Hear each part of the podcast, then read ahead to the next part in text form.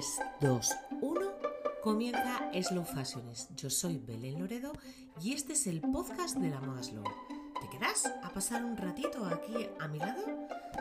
Cada semana hablaremos de moda, de esa que se hace a fuego lento. Charlaremos con las marcas y profesionales que la cuecen y de todos los ingredientes que la componen. Ponte cómodo o sigue haciendo lo que estabas haciendo porque comienza el episodio de hoy. De hoy tenemos la segunda entrega o segunda parte de la entrevista a Héctor Jareño.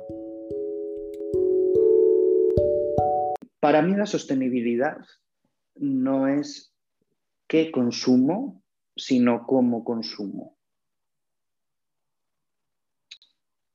Y esta es mi mayor aportación a la causa. Es tan fácil como eso. Es decir, ¿tengo que dejar de consumir pieles animales? Es que ahí te iba yo a mm. llegar. me, pues encanta esto porque se me adelanta a todas, las, a todas las preguntas, pero claro, iba ya, ya, ya, ya, ya lo sé, porque al final es lo que queremos, es lo que queremos oír todos. Bueno, pues mi respuesta claramente es no. Vale. Y os explico, os explico. Argumentamela, claro, porque tú me la vas a argumentar seguro. Tengo que consumir, la pregunta, ¿tengo que dejar de consumir pieles animales? Héctor mantiene que no, y, y dinos por qué, Héctor, porque el argumento es la, decir que no o sí, no. no Mira, para mí cuando me pregunta la gente qué es la sostenibilidad, yo siempre contesto que la sostenibilidad es mi abuela Angelina. mi abuela Angelina Altamente sostenible, Angelina. Sí, mi abuela Angelina era pobre, porque ahora se dice, no, es que era humilde. No, no, mi abuela Angelina era pobre.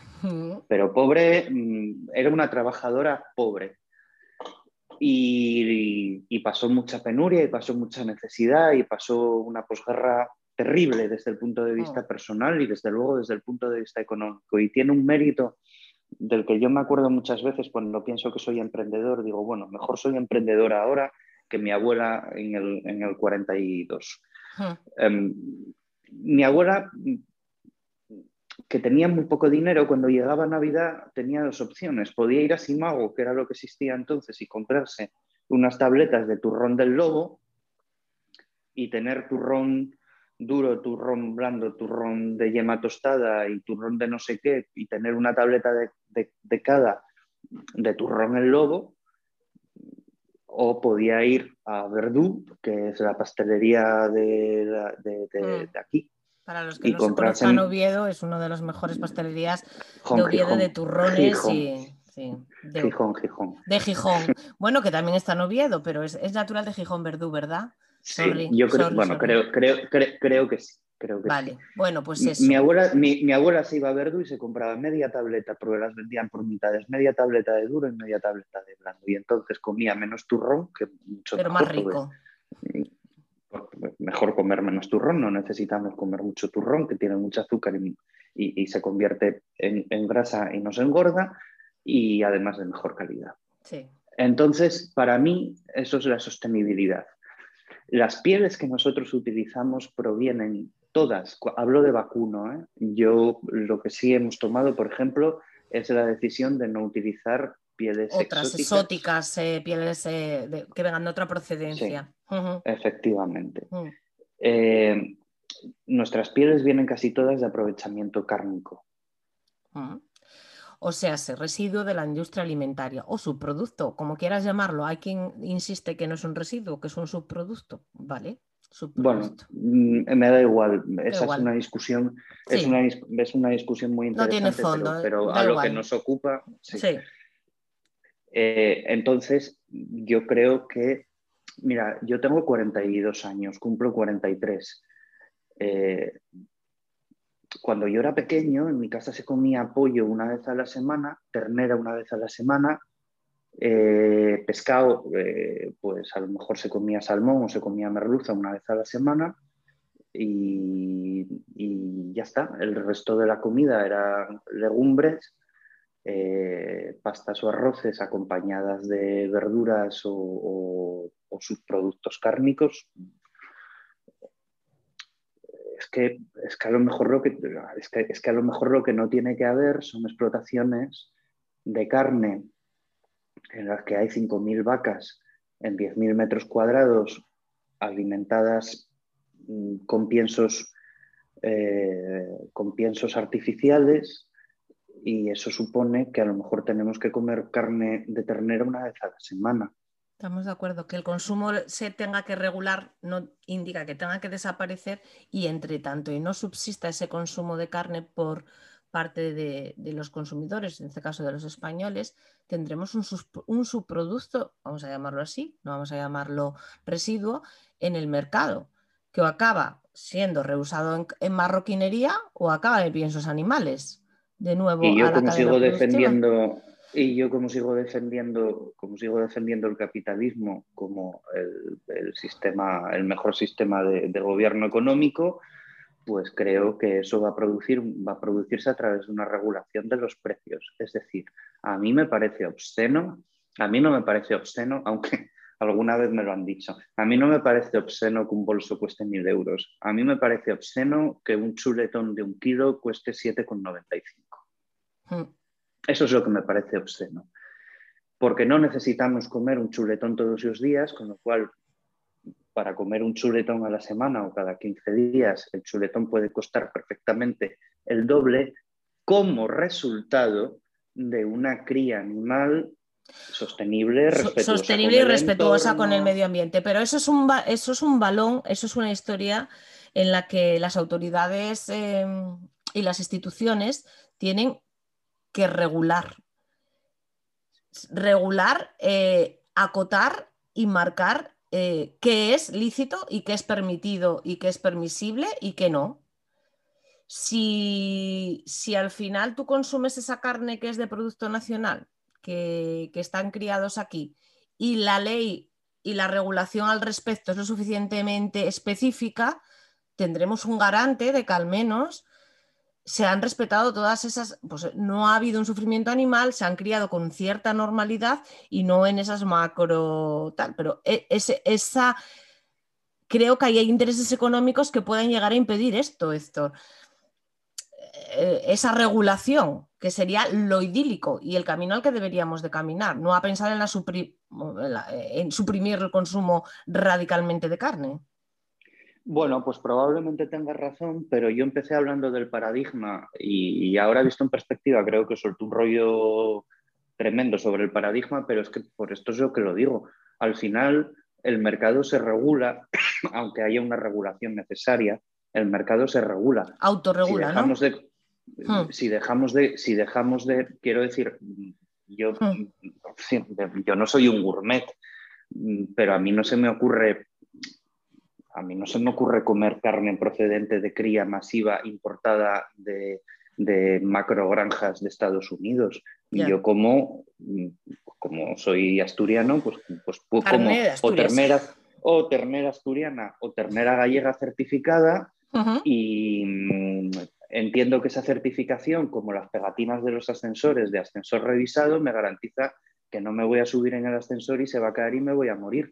Con lo cual yo entiendo que la certificación de carnes con denominación de origen, la de Ávila o la de Galicia o la de donde es sea. Es ya un camino, ¿no? Eh, es ya un, indicador al consumidor que es al final que tiene la llave. Efectivamente. Ah. Y, si yo me voy a, y si yo me voy a las neveras de carnes congeladas de, los, de las grandes superficies, pues seguro que puedo conseguir carne más barata procedente de, de macroexplotaciones eh, canadienses o argentinas o chilenas pero no voy. Entonces yo creo que el cambio de paradigma al que me refería al principio nos va a llevar a todos más rápido que pronto a un cambio de nuestros hábitos de consumo y que ese cambio de nuestros hábitos de consumo eh, va a conllevar una transformación del, modelo, del modelo económico.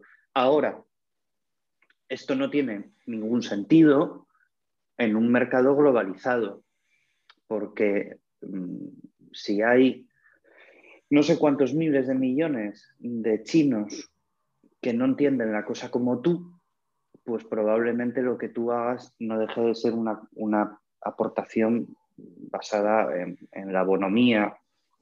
Lo que pasa que también creo que la moda, y aquí sí hablo de la moda, es una herramienta especialmente útil para acompañar el cambio de paradigma. Y creo que la moda tiene una identidad mayormente europea, sobre todo la moda entendida desde el punto de vista del valor.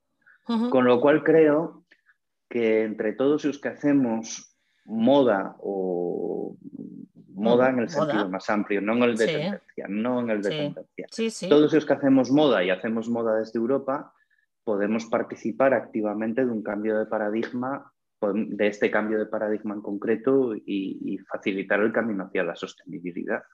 Con lo cual tenemos una gran responsabilidad. Total. Sí, sí, sí, sí. Total, total. Pero la responsabilidad no es mayor, nuestra responsabilidad no es mayor que la de los consumidores. Bueno, eh, eh, mm, yo estuve hablando, mm, el último podcast que hice eh, fue con Nima Peñate, que es la autora del libro Calzado Sostenible, y con el que estuve charlando porque yo, pues si por aquí cualquiera persona que pase, cualquier podcast que pase, siempre acabo tocando, el, bueno, si viene al cuento, claro, también, el tema de la piel, ¿no? Entonces estuve hablando con ella y yo le planteaba esta disyuntiva. Dije yo, vamos a ver, si yo tengo un producto que es una piel natural, yo vamos a hablar con, propiedad, una piel natural de procedencia nacional, eh, de residuo alimentario, como, como decía antes Héctor, y luego además le añado una curtición vegetal, si es posible, que no es tan fácil porque hay muy poca curtición vegetal, la mayor parte es curtición al cromo, pero vale, voy a intentar añadirle una curtición vegetal y además la voy a comprar a un curtidor de zona, ¿no? Ese producto, y yo se le planteaba a Inma, es, bajo mi punto de vista, muchísimo más sostenible que un piñatés que me traigo de la otra punta del mundo o un deserto que me traigo de México, por, por poner dos ejemplos, sin meterme con esos dos productos, ¿no? Porque la huella de carbono de, ambos dos, de ambas dos materias primas es brutal frente a, frente a esa, esa, piel que además eh, es inocua, ¿no? que en este momento es un desecho y luego está curtida de una forma muy sostenible. Explícale esto al mundo, porque esto creo, o al consumidor, porque creo que aquí la piel ha sido demonizada durante muchos, muchos años y se ha metido toda la piel en el mismo saco. O sea, se ha contado la historia de todo el mundo de la piel desde la que se fabrica en España hasta la que se fabrica en la India. Entonces aquí vamos a ver, tenemos por partes. sí, es, que, es, que, es, que, es, que, es, un melón con muchas pepitas. Muchas, Primero, la, curtición con cromo está prohibida. Ya no se curte nada con cromo en Europa, para empezar. Porque es altamente contaminante y además es generador de alergias. Bueno, con, químicos. Otros químicos. Efectivamente. Bueno, las curticiones vegetales, las curticiones vegetales tampoco están exentas de químicos, eh, porque nadie curte con pis de camello, y afortunadamente para nuestras pituitarias, porque es un horror, y eso, pues, pues bueno. La curtición vegetal también lleva unos procesos de transformación química, y la curtición vegetal al final, bueno, pues quiero decir, son procedimientos diferentes. Eh, poner uno, yo trabajo con los dos, trabajo con baquetillas y trabajo con napas. Hmm. Al final, al final, bueno, efectivamente el resultado es un producto, es, un producto diferente y, con una personalidad diferente. totalmente. Totalmente diferente. Vale. Eso por la parte de las pieles. Las pieles, las, quiero decir, mira, eh, vamos a ver, Belén, esto hay que contárselo a la gente como es. En España, la lana, que es una lana de merina de una excelente calidad. Uf, no cuentes eso. bueno, sí, cuéntalo, quiero decir, es muy desagradable. La lana, la lana se tira. Y como hay que reciclarla y tiene que ir a un, porque son desechos orgánicos y tienen que ir a puntos de reciclaje y hay que tratarlos específicamente y hay que tratarlos bien, los ganaderos tienen un coste añadido al de al de no, pensé que ibas a contar otra de la cosa. oveja. Sí. No, al del esquilado de la oveja, porque tienen que llevar a puntos de reciclaje esa lana. Hmm. Porque nadie se la compra. Porque el 90% de la lana que consumimos es lana eh, australiana, que eh, luego mm, importamos. Entonces tenemos el producto, teníamos la manufactura y teníamos el conocimiento y el expertise de cómo se trabajaba la lana, porque durante años las mejores lanas que ha habido han sido las lanas españolas de oveja merina española. A la que hay que seguir esquilando todos los años por el bien del animal. Que, hay quien se le olvida que el esquilado es una necesidad del animal, no, no, una, no es que le robemos su, piel. Es que te puedes, eh, te voy a dejar, no te quiero cortar, pero la cantidad de, tabús, de mitos, de falsas eh, bulos que se vertieron sobre muchos productos. Tú lo, pero lo llamas así, yo lo, yo, lo llamo ignorancia. Esto se convierte, esto se mm. combate, perdón, esto se combate, se combate con pedagogía y antes de la pedagogía al que le interese con estudio y ya está. Y al que no le interese, pues, pues nada. Y entonces, Documentación al menos. Cuando, cuando a veces te dicen cosas, pues tienes que decir pues, pues, que lamentablemente es que te falta mucha información para tener una opinión construida sobre esto. Luego las lanas se pueden teñir de muchas maneras, con pigmentos naturales o químicamente. Ahora, todo esto que es verdad no evita que haya una verdad superior. Y la verdad superior es que la industria del textil, perdón, la industria del textil es la segunda industria más contaminante del mundo. Y eso es verdad. Es una realidad. Ahora bien, ahora bien, hay en marcha una ley de residuos que va a transformar absolutamente el sector como lo conocemos hoy. Pero ahora yo me pregunto, ¿usted está acusando a alguien que trabaja con lana española en Val de San Lorenzo, Astorga, León, que ida en Val de San Lorenzo lana de ovejas de Castilla y León, que teje con ello mantas, paños y estameñas, que tiñe en Barcelona y que se utilizan, bueno, yo hice mantas con ellos en su momento y, utilicé los, paños para hacer una colección para Japón. ¿Usted está acusando a esa industria de insostenibilidad? A que no, a que no. Lo que pasa es que una manta de esas cuesta cuatro, cinco, seis veces más de lo que cuesta una manta tejida con una mezcla de lana y poliéster, porque la ah. gente lo que no sabe es que si se utiliza solo, solo, sola, única y exclusivamente lana, tenemos que tejer en máquinas, mm, en máquinas lentas, porque las máquinas rápidas de producción industrial rompen las fibras y no llevan poliéster. De, manera, de manera que estamos introduciéndole a un producto ignífugo, térmico, natural, sostenible, le estamos introduciendo fibras de plástico para poder tejer más rápido y tener más producción.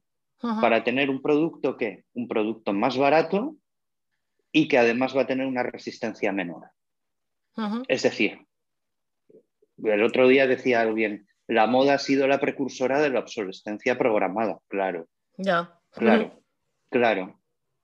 No solamente la precursora, sino que se aprovecha muchas veces de su propia condición de, temporalidad, ¿no? De, su propia temporalidad para vender más. Pues eso es lo que se va, eso, eso es lo que yo creo que el paradigma va a transformar. Ahora, no volvamos a las cavernas. Como al señor de Val de San Lorenzo no se le meta en la cabeza que tiene que transformarse desde el punto de vista creativo desde el punto de vista de sus alianzas con grandes comercializadores, y es decir, romper su concepto de individuo autónomo, que a mí no me metas en líos, que yo lo que me dedico es hacer mantas, pues este cambio de paradigma le va a dejar donde estaba antes y no le va a servir para nada. Y seguirá maldiciendo a Inditex Home, pero yo lo siento mucho Hmm. El tiempo de echarle la culpa a Inditex se ha pasado. Eh, se ha pasado. Conclusión eh, respecto a este argumento de Héctor y es, sí o sí, eh, si quieres tener una empresa tienes que comportarte como tal, ¿no? Y tienes que, trabajar y formar tus objetivos como tal y hacer tus alianzas como tal y sobre todo vender calidad, pero vender diseño también, vender cosas que, que al público gusten o que el público o tu público quiera comprar, porque lo del público en general es muy amplio, hay público para todo. Entonces, ¿seguirá habiendo un mercado de la piel? Yo digo que sí. Se, ¿Este mercado de la piel irá más al lujo? Pues probablemente, ¿no? Porque se situarán escalafones eh, más medios. No, necesariamente. No, al lujo, pero al, al medio, si, si, vas a producir en España, al medio por coste económico es, mm, eh, impepinable. Al, si tú vas a producir en España, vas a, utilizar eh, materia prima de procedencia nacional y, vas a, bueno, ya me da igual un poco cómo vayas a hacer la elaboración del producto. Eh, no, no, es lo mismo un producto más artesanal que un producto elaborado con más maquinaria en una industria un poquitín más conformada, pero el coste del producto va, te va a salir elevado, no te va a salir bajo. Para... Yo, es que confío, yo es que confío en que haya una, una compensación entre la cantidad y la calidad. Y a lo mejor soy ingenuo, pero no lo creo. Yo creo que vamos, vamos a comprar menos y de mejor calidad. Es decir, que en vez de comprarnos eh, cinco bolsos importados, fabricados con, eso que se llama ahora, eh, ya sabes que ya lo decía Kedels, que mm, el, que marca el lenguaje, el que define el lenguaje es el que, el que gana, ¿no? Ahora llamamos piel rectificada a las masas, a las pastas, eh, a, las, a las pieles, bueno, es que no es piel, a los productos fabricados con restos de pieles trituradas y convertidas en una masa con un proceso parecido al del papel, pero mucho más agresivo químicamente. Y entonces cuando te ponen piel auténtica, procedente de piel rectificada, al final es esto, es una, es una pasta, una pasta de residuos de pieles. Eh, Habría tantos términos que tener que explicar al consumidor final para que fuera consciente de, de todo. Pero eso es lo que hace, pero, eso, pero eso es lo que hace que un bolso de piel cueste 80 euros, quitándole cremalleras y partes metálicas y mano de obra, que es una cosa, es una cosa loca, vamos. Pero, pero eso es una de las explicaciones. Bueno, yo creo que dejaremos de comprarnos, en el medio plazo dejaremos de comprarnos cinco bolsos de 80 euros y nos compraremos uno de 400. Eso es lo que yo creo. Y creo que eso no se va a restringir es decir, la gente con un gran poder adquisitivo y la sensibilidad necesaria, pues siempre tendrá su Hermes, que para eso llevan 125 años, yo también quiero uno, siempre tendrá su buitón, dependiendo de la etapa en la que pille esa buitón, y siempre se tendrá su Moana, y siempre tendrá su Delbo, y siempre tendrá, siempre tendrá donde escoger. Pero creo que nosotros, consumidores de clase media alta, media media o media baja o de clase baja con paga extraordinaria, llámalo como quieras, creo que nosotros cambiaremos nuestra forma de consumir. Vale, pero un bolso en un coste de 400 euros no lo consideras un bolso de adquisición, adquisición por lo menos media, ya no te lo voy a poner en lujo. ¿Lo consideras bajo? ¿Va a competir con el low cost? Sí, sí. Esto es una declaración de intenciones, es decir, si te contesto con el corazón en la mano, te diría, no, no, un bolso de 400 euros es muy difícil, ya es muy difícil. Pero para que sea low cost, eh, por eso, para que ese bolso sea considerado low cost, por debajo de ese, de ese coste de ese, de ese bolso no deberían de desaparecer los otros. Si no, siempre lo tendrías en una calidad media. No, pero yo no estoy, yo no estoy diciendo que sea low cost. Yo lo que estoy diciendo es que probablemente probablemente el consumidor que hoy, hoy es... Vale, te entiendo, no nos estábamos entendiendo, sí, vale, sí, eso sí. Pase a, ser consumidor de este producto porque lo que haga es, eh, tengo más, mm, eh, o sea, menos de mejor calidad, está claro. Esta, es la, vía, vale, vale, vale, sí, sí. En este sentido, no te estaba entendiendo. Y este esto, cuidado, cuidado, porque esto mm. no quiere decir que los fabricantes de low cost se vayan a arruinar y nosotros nos vayamos a hacer millonarios. No. No, no, no, no, no, no. Esto lo que va a querer decir es que los grandes operadores textiles a medio plazo incorporarán productos de, de estas calidades. De estas calidades. No sé si con estos precios, porque evidentemente. Tendrán otra capacidad mayor, claro pero incorporarán este producto con estos valores y con estas calidades. Es decir, bueno, hay mucha gente que dice por ahí, la verdad es que esto son cosas que hoy yo no me paré nunca a mirarlo, pero hay gente que dice por ahí que Zara mm, lleva años subiendo, poco a poco subiendo sus precios. Yo creo que es verdad. ¿eh? Aunque en España no, lo detectemos, aunque en España no lo detectemos tanto, eh, sí es verdad que en Estados Unidos o en otros países eh, está en un target más alto y, parece, pero bueno, esto yo me imagino que nadie lo sabe mejor, o sea, lo sabrán ellos, ¿no? Y, en cualquier cosa, pues, en, cualquier caso, posicionamientos como el de como el de COS. Sí. Eh, posicionamientos como el de COS a mí me parece que son muy interesantes muy interesantes y me parece que el camino va también por ahí, también.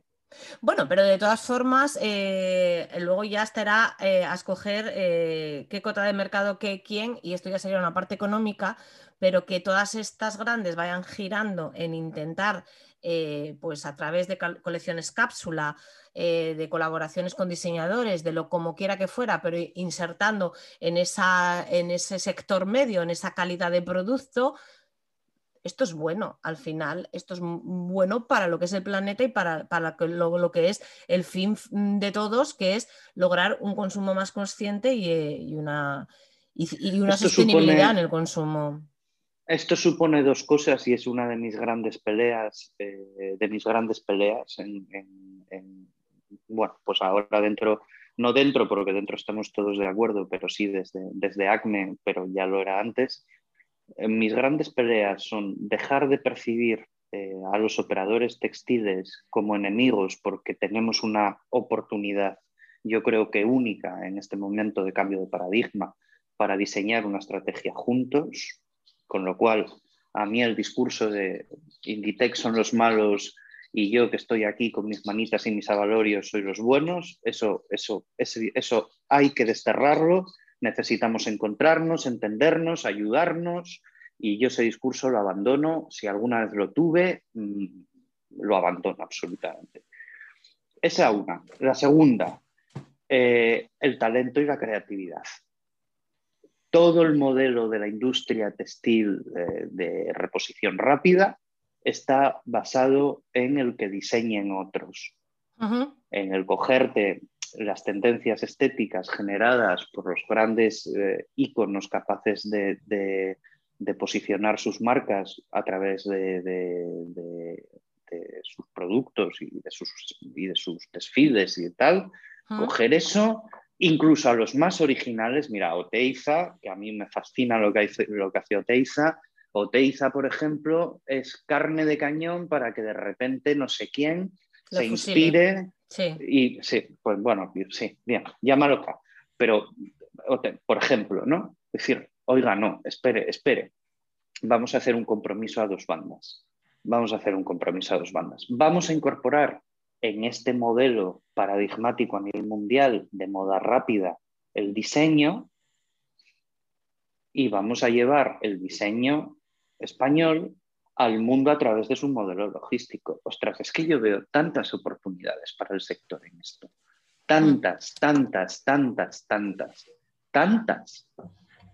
Que si alguna vez queremos pensar en una estrategia de futuro, esto tiene que estar definitivamente encima de la mesa. Estamos totalmente de acuerdo, pero esa estrategia de futuro de la que tú hablas, de, eh, de la mano de la cooperación, eh, como tú bien dices, eh, sí puede ser un modelo siempre y cuando también la fast fashion y, avance como parece que como se comprometió en su momento a avanzar y el límite es el, el, 2030, ¿no? De avanzar hacia ese modelo más, más sostenible. ¿Tú crees que con el cambio de paradigma va a tener otro remedio? Otra opción, otra opción, ¿no? Yo creo que, no, lo, no, no. Yo creo que lo tienen, eh, o sea, yo pienso que lo tienen claro. El, giro es, significativo, el, giro del consumidor también, y ellos tienen que girar. Y están ahí por algo. La gran empresa no se creó sola, se creó porque saben ver las oportunidades. Hemos, pasado de ver al que consume en, Primark eh, como una, una persona que hace una compra funcional, o bien porque le gusta cambiar mucho y no tiene dinero y entonces compra barato para poder ir a la moda. No, no, hay, hay un factor psicológico de fondo que lo explicaba el otro día una psicóloga y era ese exactamente, esa sensación que tiene una persona que tal de, poder llenar un cestón ¿no? y llevar muchos modelos eh, para su casa. Bien, bien, pero es que eso, eso con el nuevo paradigma se ha caído. Hemos pasado de ver a quien consume en, en Primark eh, como, como, un consumidor a, reprocharle su modelo de consumo. Porque los iconos o las personas a las que seguimos, los influencers, y no hablo de influencers eh, al uso, ¿no? Los que, sino los verdaderos influencers están cambiando. La imagen de esa persona influenciadora de esa, digamos, referente, ¿no? Eh, que puedan seguir tanto hombres como mujeres, se está cambiando. Y esa persona eh, eh, se empieza a llenar de valores. Ya no tiene tantos modelos de ropa, ya no tiene. No, no se llena de valores, Belén, le han cambiado los valores. Bueno, hombre. A mí, a mí, a mí, mi, tío, a mí, a mí mi tío me mandaba el estanco a por tabaco este, y, no pasaba absolutamente nada y el estanquero mm, y el estanquero me vendía el paquete de Winston y todo estaba Vale, escucha, le han cambiado los valores, le han cambiado los valores o como quieras, pero la generación Z y milenia viene con otros valores, como quiera que fueran esos valores, los tiene. Y ya no valora tanto el que, el, que la persona tenga mil eh, artículos, sino que a lo mejor le cuente, mira, pues tengo esto que me lo compré que puede valorar más la calidad, que empiezan a valorar más otra forma de consumo. No sé si me estoy explicando. E, eso te quiero decir. ¿vale? Así es. Pero debajo de todo esto subyace lo de siempre. ¿eh? Quiero decir, subyace lo de siempre. Al final subyace el posicionamiento. Lo, que pasa, lo que pasa que como han cambiado, como cambia el paradigma, pero no cambia el posicionamiento. Ni la, cambia la percepción de valor, no cambia el valor. A nadie le gusta, no sé cómo explicar esto sin que suene muy, en fin, vamos a ver, incluso la pobreza puede ser bien percibida cuando es una opción. Mm, El minimalismo. No, sé, no, sé, si me estoy explicando. Efectivamente, bueno, efectivamente. O, Pepe Mújica, o Pepe Mújica como presidente, como presidente, dice, no, yo es que escojo vivir con mi auto viejo y en mi casa del monte, sin agua caliente y sin electricidad, porque yo quiero, no sé qué, perfecto, pero usted ha sido presidente durante no sé cuántos años, si hubiera querido, hubiera vivido estupendamente bien y, se hubiera dedicado a dar conferencias y no hubiera, y hubiera podido, seguro que hubiera podido cambiar el coche y su casa. Como usted ha elegido vivir ahí, a mí esto me parece muy bien. Pero cuando la pobreza no es, no es elegida, cuando no es una opción, cuando yo no compro porque no tengo dinero, la percepción es diferente. Esa pobreza sigue sin gustarnos. Y con respecto a la riqueza, la riqueza, la riqueza del consumo por el consumo, la riqueza de, de, bueno, pues no sé, mira, por buscar una imagen gráfica de estos chicos estos chicos de familias adineradas que se iban a Ibiza y se pedían una botella de champán de 18.000 euros para tirársela por encima. Eso estará mal visto. Estará mal visto. Incluso si tienes 18.000 euros para, para, gastarte la botella de champán. Para tirarlos, para tirarlos por el váter. Ya está, eso es el cambio de paradigma. De manera que yo creo que la transformación de los modos de consumo nos va a llevar ahí, nos va a llevar a que el ir al supermercado, al, Primark, a llenarte un carro de la cesta de no sé qué, cada no, vez nos gustará, no nos gustará y cada vez será menos sin, menos, menos lo, identifica, lo, identificaremos, lo identificaremos con una pobreza no elegida.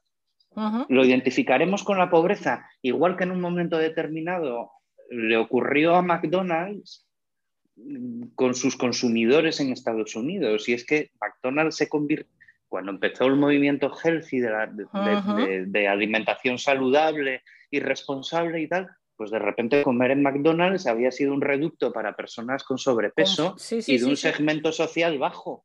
Con lo cual, ¿qué hizo McDonald's? Darse cuenta de que tenía un problema de percepción y que se la percibía como comida para pobres ya no se la percibía como la comida para el tío exitoso que no tiene tiempo de ir a comer porque está en la oficina ganando millones. Se la percibía como comida para pobres. Y como ir a los centros comerciales. Está claro que todos los, cambios, perdona Héctor que te corte, mm. está claro que todos los cambios eh, que se originan tienen que tener un componente emocional y psicológico en las personas. O sea, no hay ningún cambio gratuito ni ningún cambio que se genere en el hábito de consumo que no tenga todo ese componente del que tú hablas, que es un componente totalmente bueno, en este caso de, situación, iba a decir de clase o de capacidad económica en la que a nadie le gusta estar, ¿no? Que si se viste de otra forma o que si tiene una vía de escape de salida como pueda ser, mira, pues igual ya no me apetece tanto lo que tú dices, llenar la cesta, gastarme 50 euros en el prima, sino que voy a coger esos 50 euros, me los voy a ahorrar y con los del otro mes siguiente me voy a comprar, yo que sé qué, ¿no? Que lo voy a tener más como no era un paño. Voy a un armario cápsula minimalista. Eh, me siento bien porque, porque tengo cosas que me gustan, cosas que, me llenan, ¿no? Y, me veo también a otra altura, ¿no? De, de alguna manera, ¿no? Y esto es el ese es un camino, ese es un camino que, mm, mira, me atrevo, me atrevo a hacer una, me atrevo a hacer una proyección. Ese es un camino que yo creo que resulta bastante evidente para los próximos años, la uniformización. Pues sí, tendemos a ello, sí. Sí, sí que el describir un estilo, el describir un estilo propio describir un estilo propio y hacer variaciones sobre el mismo tema dentro de ese estilo propio. Yo al final, ah, bueno, yo, yo lo practico desde hace tiempo, tengo mm, no sé cuántos jerseys azules de cuello redondo, no sé cuántas camisas blancas y azules mm, de, mm, con el mismo tipo de cuello y dos o tres pantalones y, y los voy cambiando vamos, pero son variaciones sobre el mismo tema. Yo creo que vamos a caminar hasta ahí. Ahí la industria de los complementos eh, tiene un papel importante. Mm. Tiene un papel importante porque es mucho más, bueno, se utiliza como un elemento mucho más expresivo y definitorio de tus propios valores personales. Y luego yo creo que iremos a tener prendas que merezca la pena conservar. Y entonces yo creo que ahí el el sobrevestido, los, abrigos, las bufandas, los, los, complementos. Yo creo que ahí van a tener un papel que no se le puede negar a la moda, que es la definición del, yo mismo desde un punto de vista identitario. Y, pero bueno, por otra parte, por otra parte, consumiremos, yo creo que menos. Sí. Y a partir Menos mejor y con esto haremos el equilibrio que necesitamos porque no generaremos ese volumen de residuos. Y el mercado también de segunda mano jugará también un papel importante en, la variación de ese armario, eh, al tener, al tener eh, piezas de mayor calidad. Héctor hace así con la cabeza, por eso me he parado, porque estamos como en una, en una charla con, con vídeo y, y gira la cabeza. No está de acuerdo con esto. Explícame. No, no, no, no es que esté de acuerdo. Tengo bueno, o no, o matizas esta acción. Tengo, no, no, tengo dudas, tengo dudas. ¿Tienes no, dudas? No sé, no sé hasta dónde va a llegar el movimiento de segunda mano. No, no, no, creo, yo no, pienso que vaya a, ser una brutalidad de boom, pero siempre va, va, a recuperar un espacio y va a estar ahí, es una, una posibilidad más. Al entrar en juego prendas de más calidad, eh, pueda generarse más transferencia en la segunda mano que a la que hasta ahora es que no había posibilidad. Con el fast fashion eh, las prendas no llegaban a ser capaces de tener ese, ese rollo vintage ni de, ni de poder ser vendidas porque su calidad se mermaba al segundo o tercer yo necesito yo necesito necesito reflexionar mucho sobre esto sobre esto ¿eh? ineludiblemente de esto llevamos hablando 10 años y no acaba de llegar nunca. Yo em, cuando vivía en Londres me iba a Brick Lane a ver las tiendas de segunda mano y la verdad es que salí, bueno, muy pocas veces, muy pocas veces me compré cosas. Y cuando las compro las compro con afán coleccionista. Es decir, yo tengo un abrigo, tengo un abrigo, un, un Barbour de los años 60, tengo Mm. Eh, tengo un, dos o tres cosas de Saint Laurent de los años 60, mm, de los 70, perdón. Tengo alguna cosa de Valenciaga, de los, pero las compro como coleccionista. Sí, mm, sí a veces me las pongo, ¿eh? a veces me las pongo. Ya, que entiendes esa moda, pero que esa moda icónica de los grandes que puedes adquirir pues después de pasar un tiempo y que la tienes como un pequeño tesoro. yo soy un gran lector, yo soy un gran lector y nunca, nunca presto libros. Si los presto, hago un recibí, porque solo hay dos tipos de tontos, los que los dejan y los que los devuelven, o sea, esto no hay más. Mm, y no me gusta que me presten libros porque me gusta tener mi propia biblioteca. Claro, a lo mejor esto cambia, porque también es verdad que antes me gustaba tener un coche y ahora no tengo coche, lo alquilo. Por, eso te digo que yo no sé, o a lo mejor no lo vemos cambiar nosotros, ni tú ni yo, eh, el, cambio, o no llega nunca el cambio, qué sé yo. Ahora están entrando en juego el tema de los alquileres de moda, eh, que es una cosa un poco parecida a una vertiente de la compra de segunda mano. Eh, pues no lo sé, no lo sé si, si, será, si será viable o no. El caso que es que como en casi toda revolución se revuelve todo mucho y luego posa algo. Pero en casi todos... Eh, por eso te digo que yo tengo dudas. Mm. Por eso te digo que yo tengo dudas si realmente el mercado de segunda mano y alquiler de ropa mm. Mm, posara. Yo tengo dudas. Igual que tengo muy claro que el cambio de modelo de consumo respecto a la sostenibilidad significa eso va a ser, ya es, de hecho, es el presente. Tengo, yo sigo, sigo albergando dudas sobre la cuestión del alquiler y del mercado de segunda mano.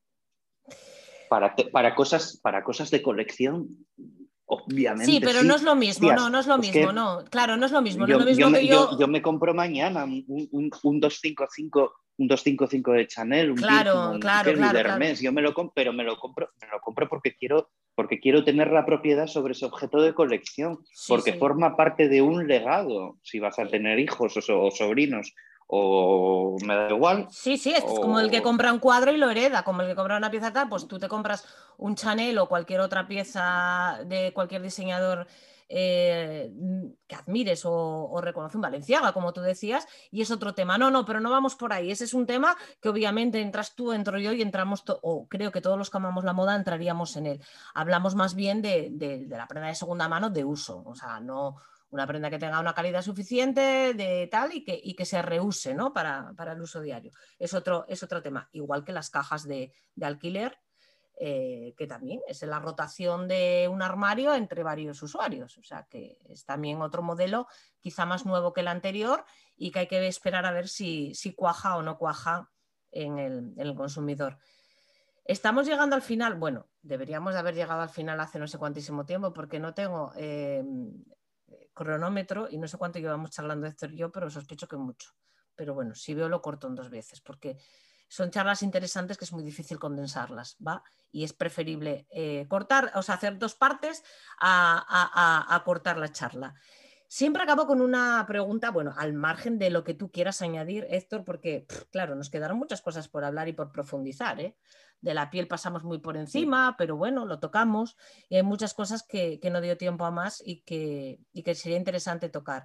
Pero digamos que siempre eh, cierro con la misma pregunta al margen de lo que quieras añadir y es, sueña, sueña despierto, ¿en qué sueñas? ¿Cuáles son tus planes? ¿Qué proyecto corto, medio plazo? Ya no es soñar, ¿no?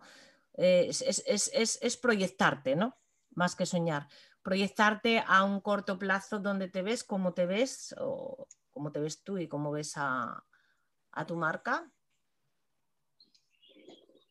Pues es que yo creo que ya he hecho el transcurso. Yo, aquí ya, ya, ya, he cambiado mi paradigma y ya soy súper sostenible.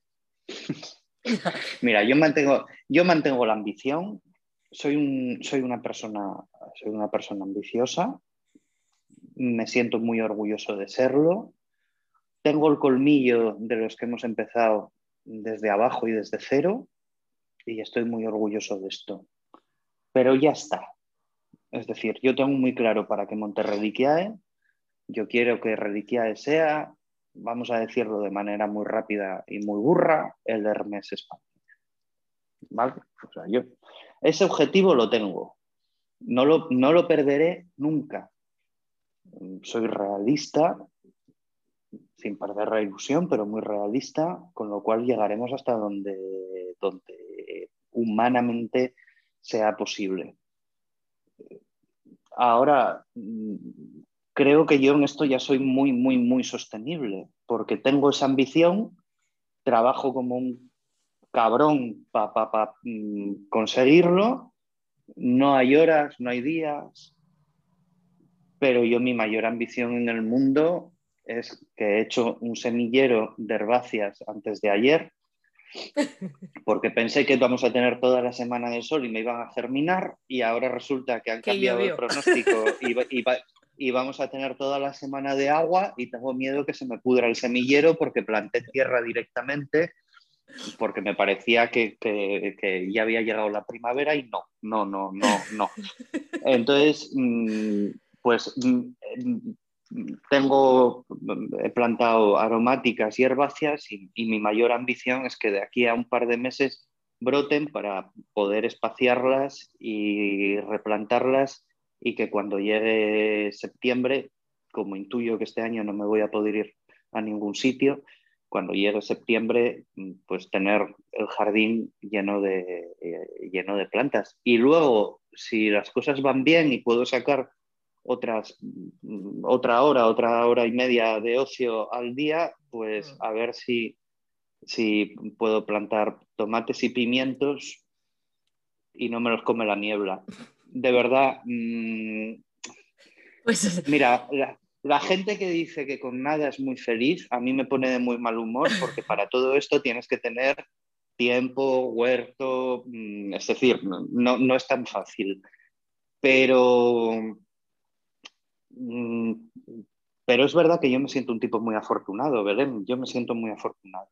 A ti te hace feliz, el, te hace feliz el, estar eh, luchando por este, por este objetivo. Te hace feliz. A, mí me han dicho muchas veces que por qué no me iba a Madrid. Muchas, muchísimas. Y... A Madrid, a instalarte con Reliquia en Madrid, a, instalar ahí el, taller, a instalar ahí. porque porque consideran que, que desde Madrid Mm, las oportunidades son más y mayores? Bueno, yo aquí mm, debo decir que fiscalmente... Eh, no, yo siempre lo pensé mucho, la provincialidad o, estar en una provincia. Eh, Héctor y yo estamos a, 15 kilómetros de distancia. Aquí hay, una, aquí hay una conversación larguísima sobre esto. Aquí hay otro podcast, ¿eh? mi, hay, hay, desde luego a nosotros, a nosotros como marca nos vendría bien poder hacer un networking más fluido con otros, pero hasta para esto nos ha venido bien eh, la pandemia, o sea, haciendo de la necesidad virtud y bueno, se han instalado costumbres y usos que, favorecen, que favorecen. el... No sé, yo, yo estoy muy unido al territorio, me, parece, que, me, parece que a mí esto me, aporta, me aporta una visión. Y luego mm, para mí mi casa es mi aldea gala y, y, estoy muy feliz en mi casa y estoy muy feliz en mi jardín que es lo que más me gusta del mundo ahora mismo, por lo menos ahora mismo. Yo creo que la pandemia nos ha ayudado a, a, poder hacer negocio desde lugares, eh, en este caso como Asturias, eh, que estaba o está como un poco apartado, como un poco, un poco bastante dificultoso, ¿no? de acceso, pues por, muchos condicionantes que tenemos, y, todo esto de las videoconferencias y por donde va avanzando también el mundo de lo digital, de hacer algún showroom digital, eh, pues en streaming y todo, todo este mundo del evento en streaming nos puede ayudar a los que estamos un poco deslocalizados, ¿no? porque siempre se ha dicho que donde se cuece la moda siempre es en Madrid y en Barcelona y que si estás ahí mejor te irá. De hecho, nosotros tenemos mm, muchos... Bueno, mm, mejor tira, mm. tendrás más oportunidades. Luego a lo mejor te mueres del asco. hay mucha gente que a ver, hay mucha gente de Madrid que me dice, cuando charlo con ellos, marcas de Madrid, que digo yo, más, si yo pudiera estar, dice, no, mira, no vengas, que somos muchos y aquí hay leches, o sea, casi que al final estáis mejor allí, ¿no? Que sois más, eh, menos, menos eh, personas dedicándoos a ello, ¿no?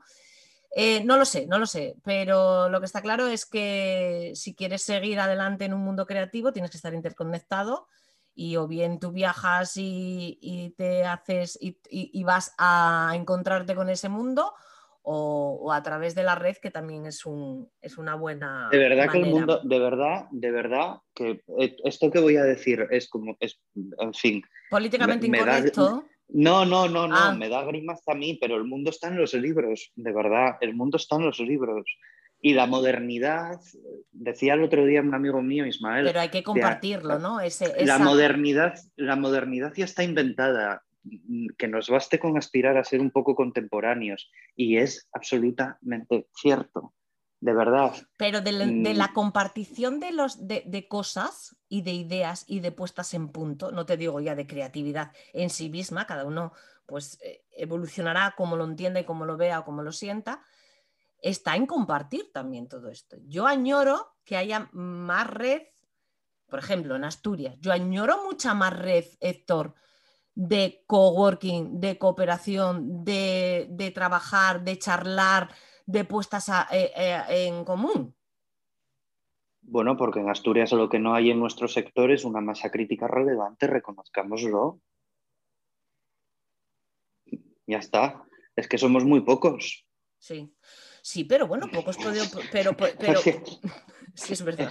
En Entonces, todos los es que- sentidos. Es que quiero decir, es que, es que al final, si se nos cuenta, si se nos cuenta con los dedos de una mano Hmm. o de dos, y además somos creativos, y además a veces el ego nos, nos juega malas pasadas, que yo siempre digo que es el mayor problema que tenemos en este sector nos creemos la última Coca-Cola del desierto y, y- y no llegamos ni a Mirinda, ninguno. Es que, por Dios, de verdad, o sea, es que lo, lo que lo que no hay es masa crítica, no hay masa crítica, no hay masa crítica. Ah, No hay escuela, sí hay escuela de moda, pero bueno, quiero decir, Sí. no hay una, no hay una promoción de gente que salga formada todos esos años, no hay másteres de la hostia, pero en el País Vasco sí los hay, ¿eh? Sí. Sí. Claro, y en el País Vasco, pues, bueno, pues porque a lo mejor, Y ahí tienen ahora mejor- mismo un proyecto y, una, y están liderando un movimiento de sostenibilidad, de potenciación y de sinergias entre, lo- entre los diversos creativos y tal de la que juegan papel importante. Y bueno, mm, maravilloso. Y en pandemia han hecho pero- un desfile. Sí. pero entonces, ¿qué podemos pedir? ¿Qué podemos pedir? Porque siempre viene lo mismo, pedir por pedir, pedir por pedir, no, pedir, pedir, pedir con una estrategia, pedir con un objetivo. No demos puntadas sin hilo. Ya. Entonces, ¿qué debemos de pedir? Bueno, pues lo que debemos de pedir de momento es que seamos más y para eso debe de facilitarse el emprendimiento en nuestro sector, que se nos profesionalice para que no seamos solamente creativos, que se genere inversión en el sector para que gente que no es creativa, pero sí es empresaria, apueste por proyectos de creación en el sector de la moda, es decir, que se genere un tejido. Y cuando exista un tejido, que ese tejido se relacione con los otros nódulos que tenemos al lado, los de Cantabria, los de León, en Burgos hay una semana de la moda mm, muy ambiciosa, muy ambiciosa, que, se nos, que, que- que nos hablemos con los gallegos que tienen un sector industrial del textil brutal, Potentísimo. brutal, potentísimo, que nos hablemos con los gallegos y que existan, pues, pues que existan nódulos que se intercomuniquen, ¿Y qué necesitamos Y que- para eso, Héctor? pues para eso necesitamos un plan, para empezar. Porque yo te lo puedo contar diez veces y cada vez que te lo cuente te daré una versión diferente sobre lo mismo. Porque Y eso, por- es, lo que, eso por- es lo que diferencia una idea de una ocurrencia. Entonces, como lo que necesitamos es fijar las ideas, necesitamos un plan. Pero Y por ahí hay un plan pelea- estratégico de moda. Yo no lo he visto. ¿Dónde? Vale.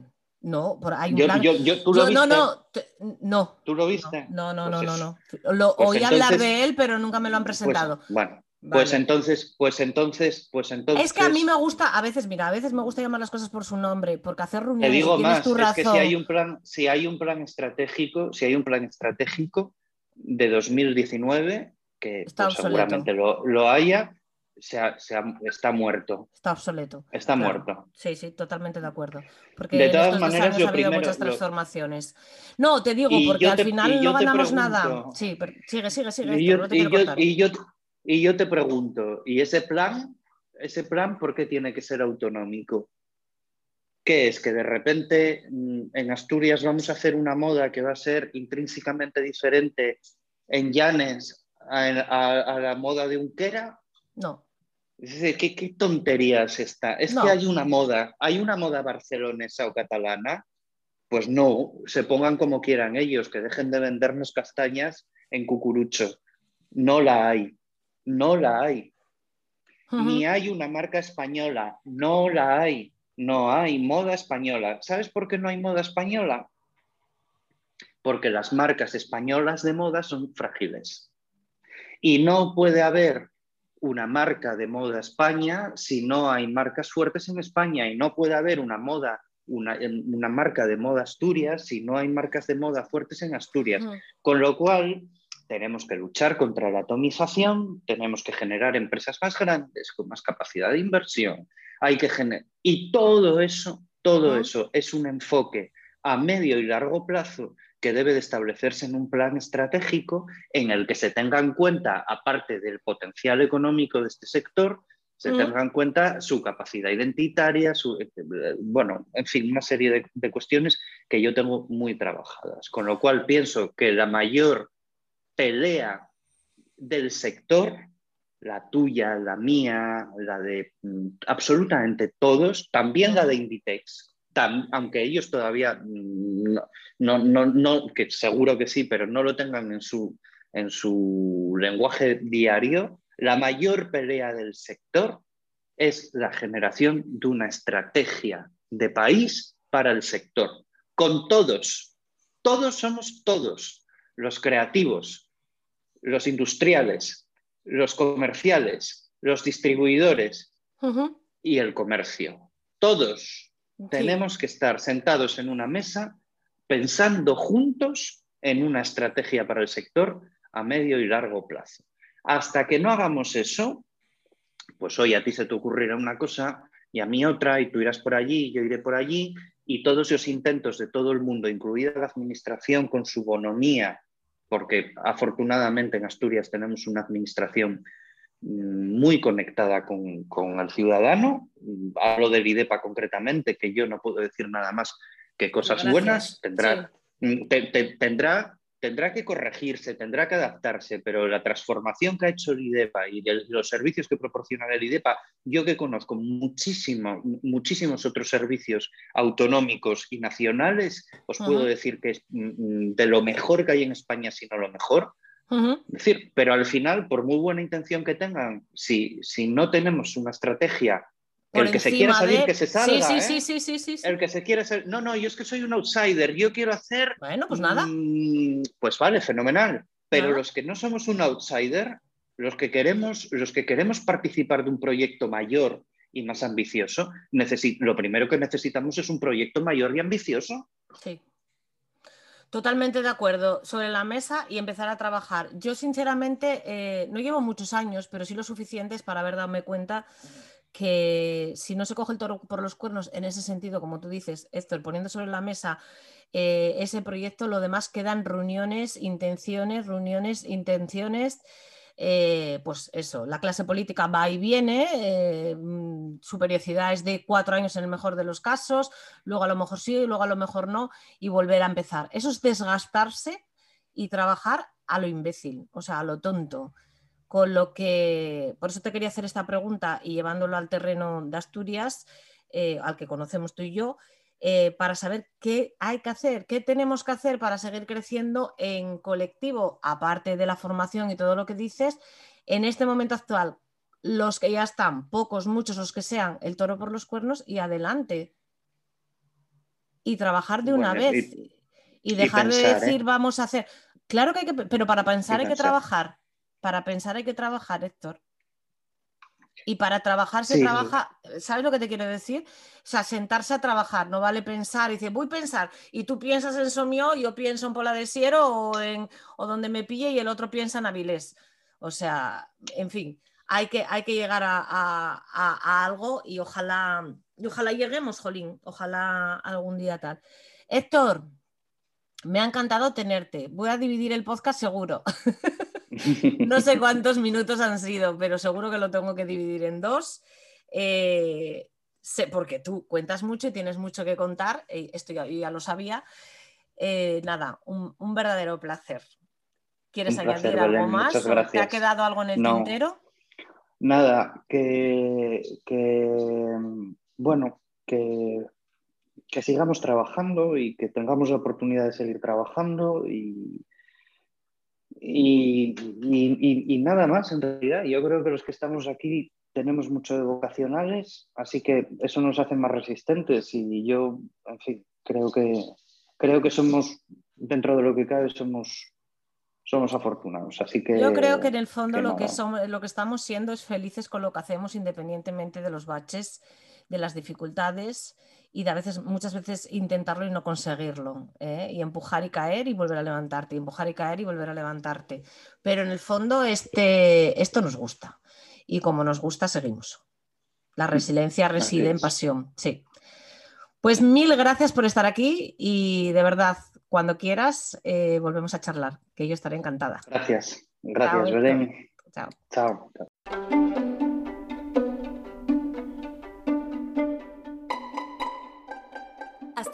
El episodio de hoy. Espero que te haya gustado. Si es así, no dudes en suscribirte para no perderte ninguna de nuestras citas. Solo me queda recordarte que este podcast lo ha patrocinado Cuerocas, nuestra marca de bolsos en piel.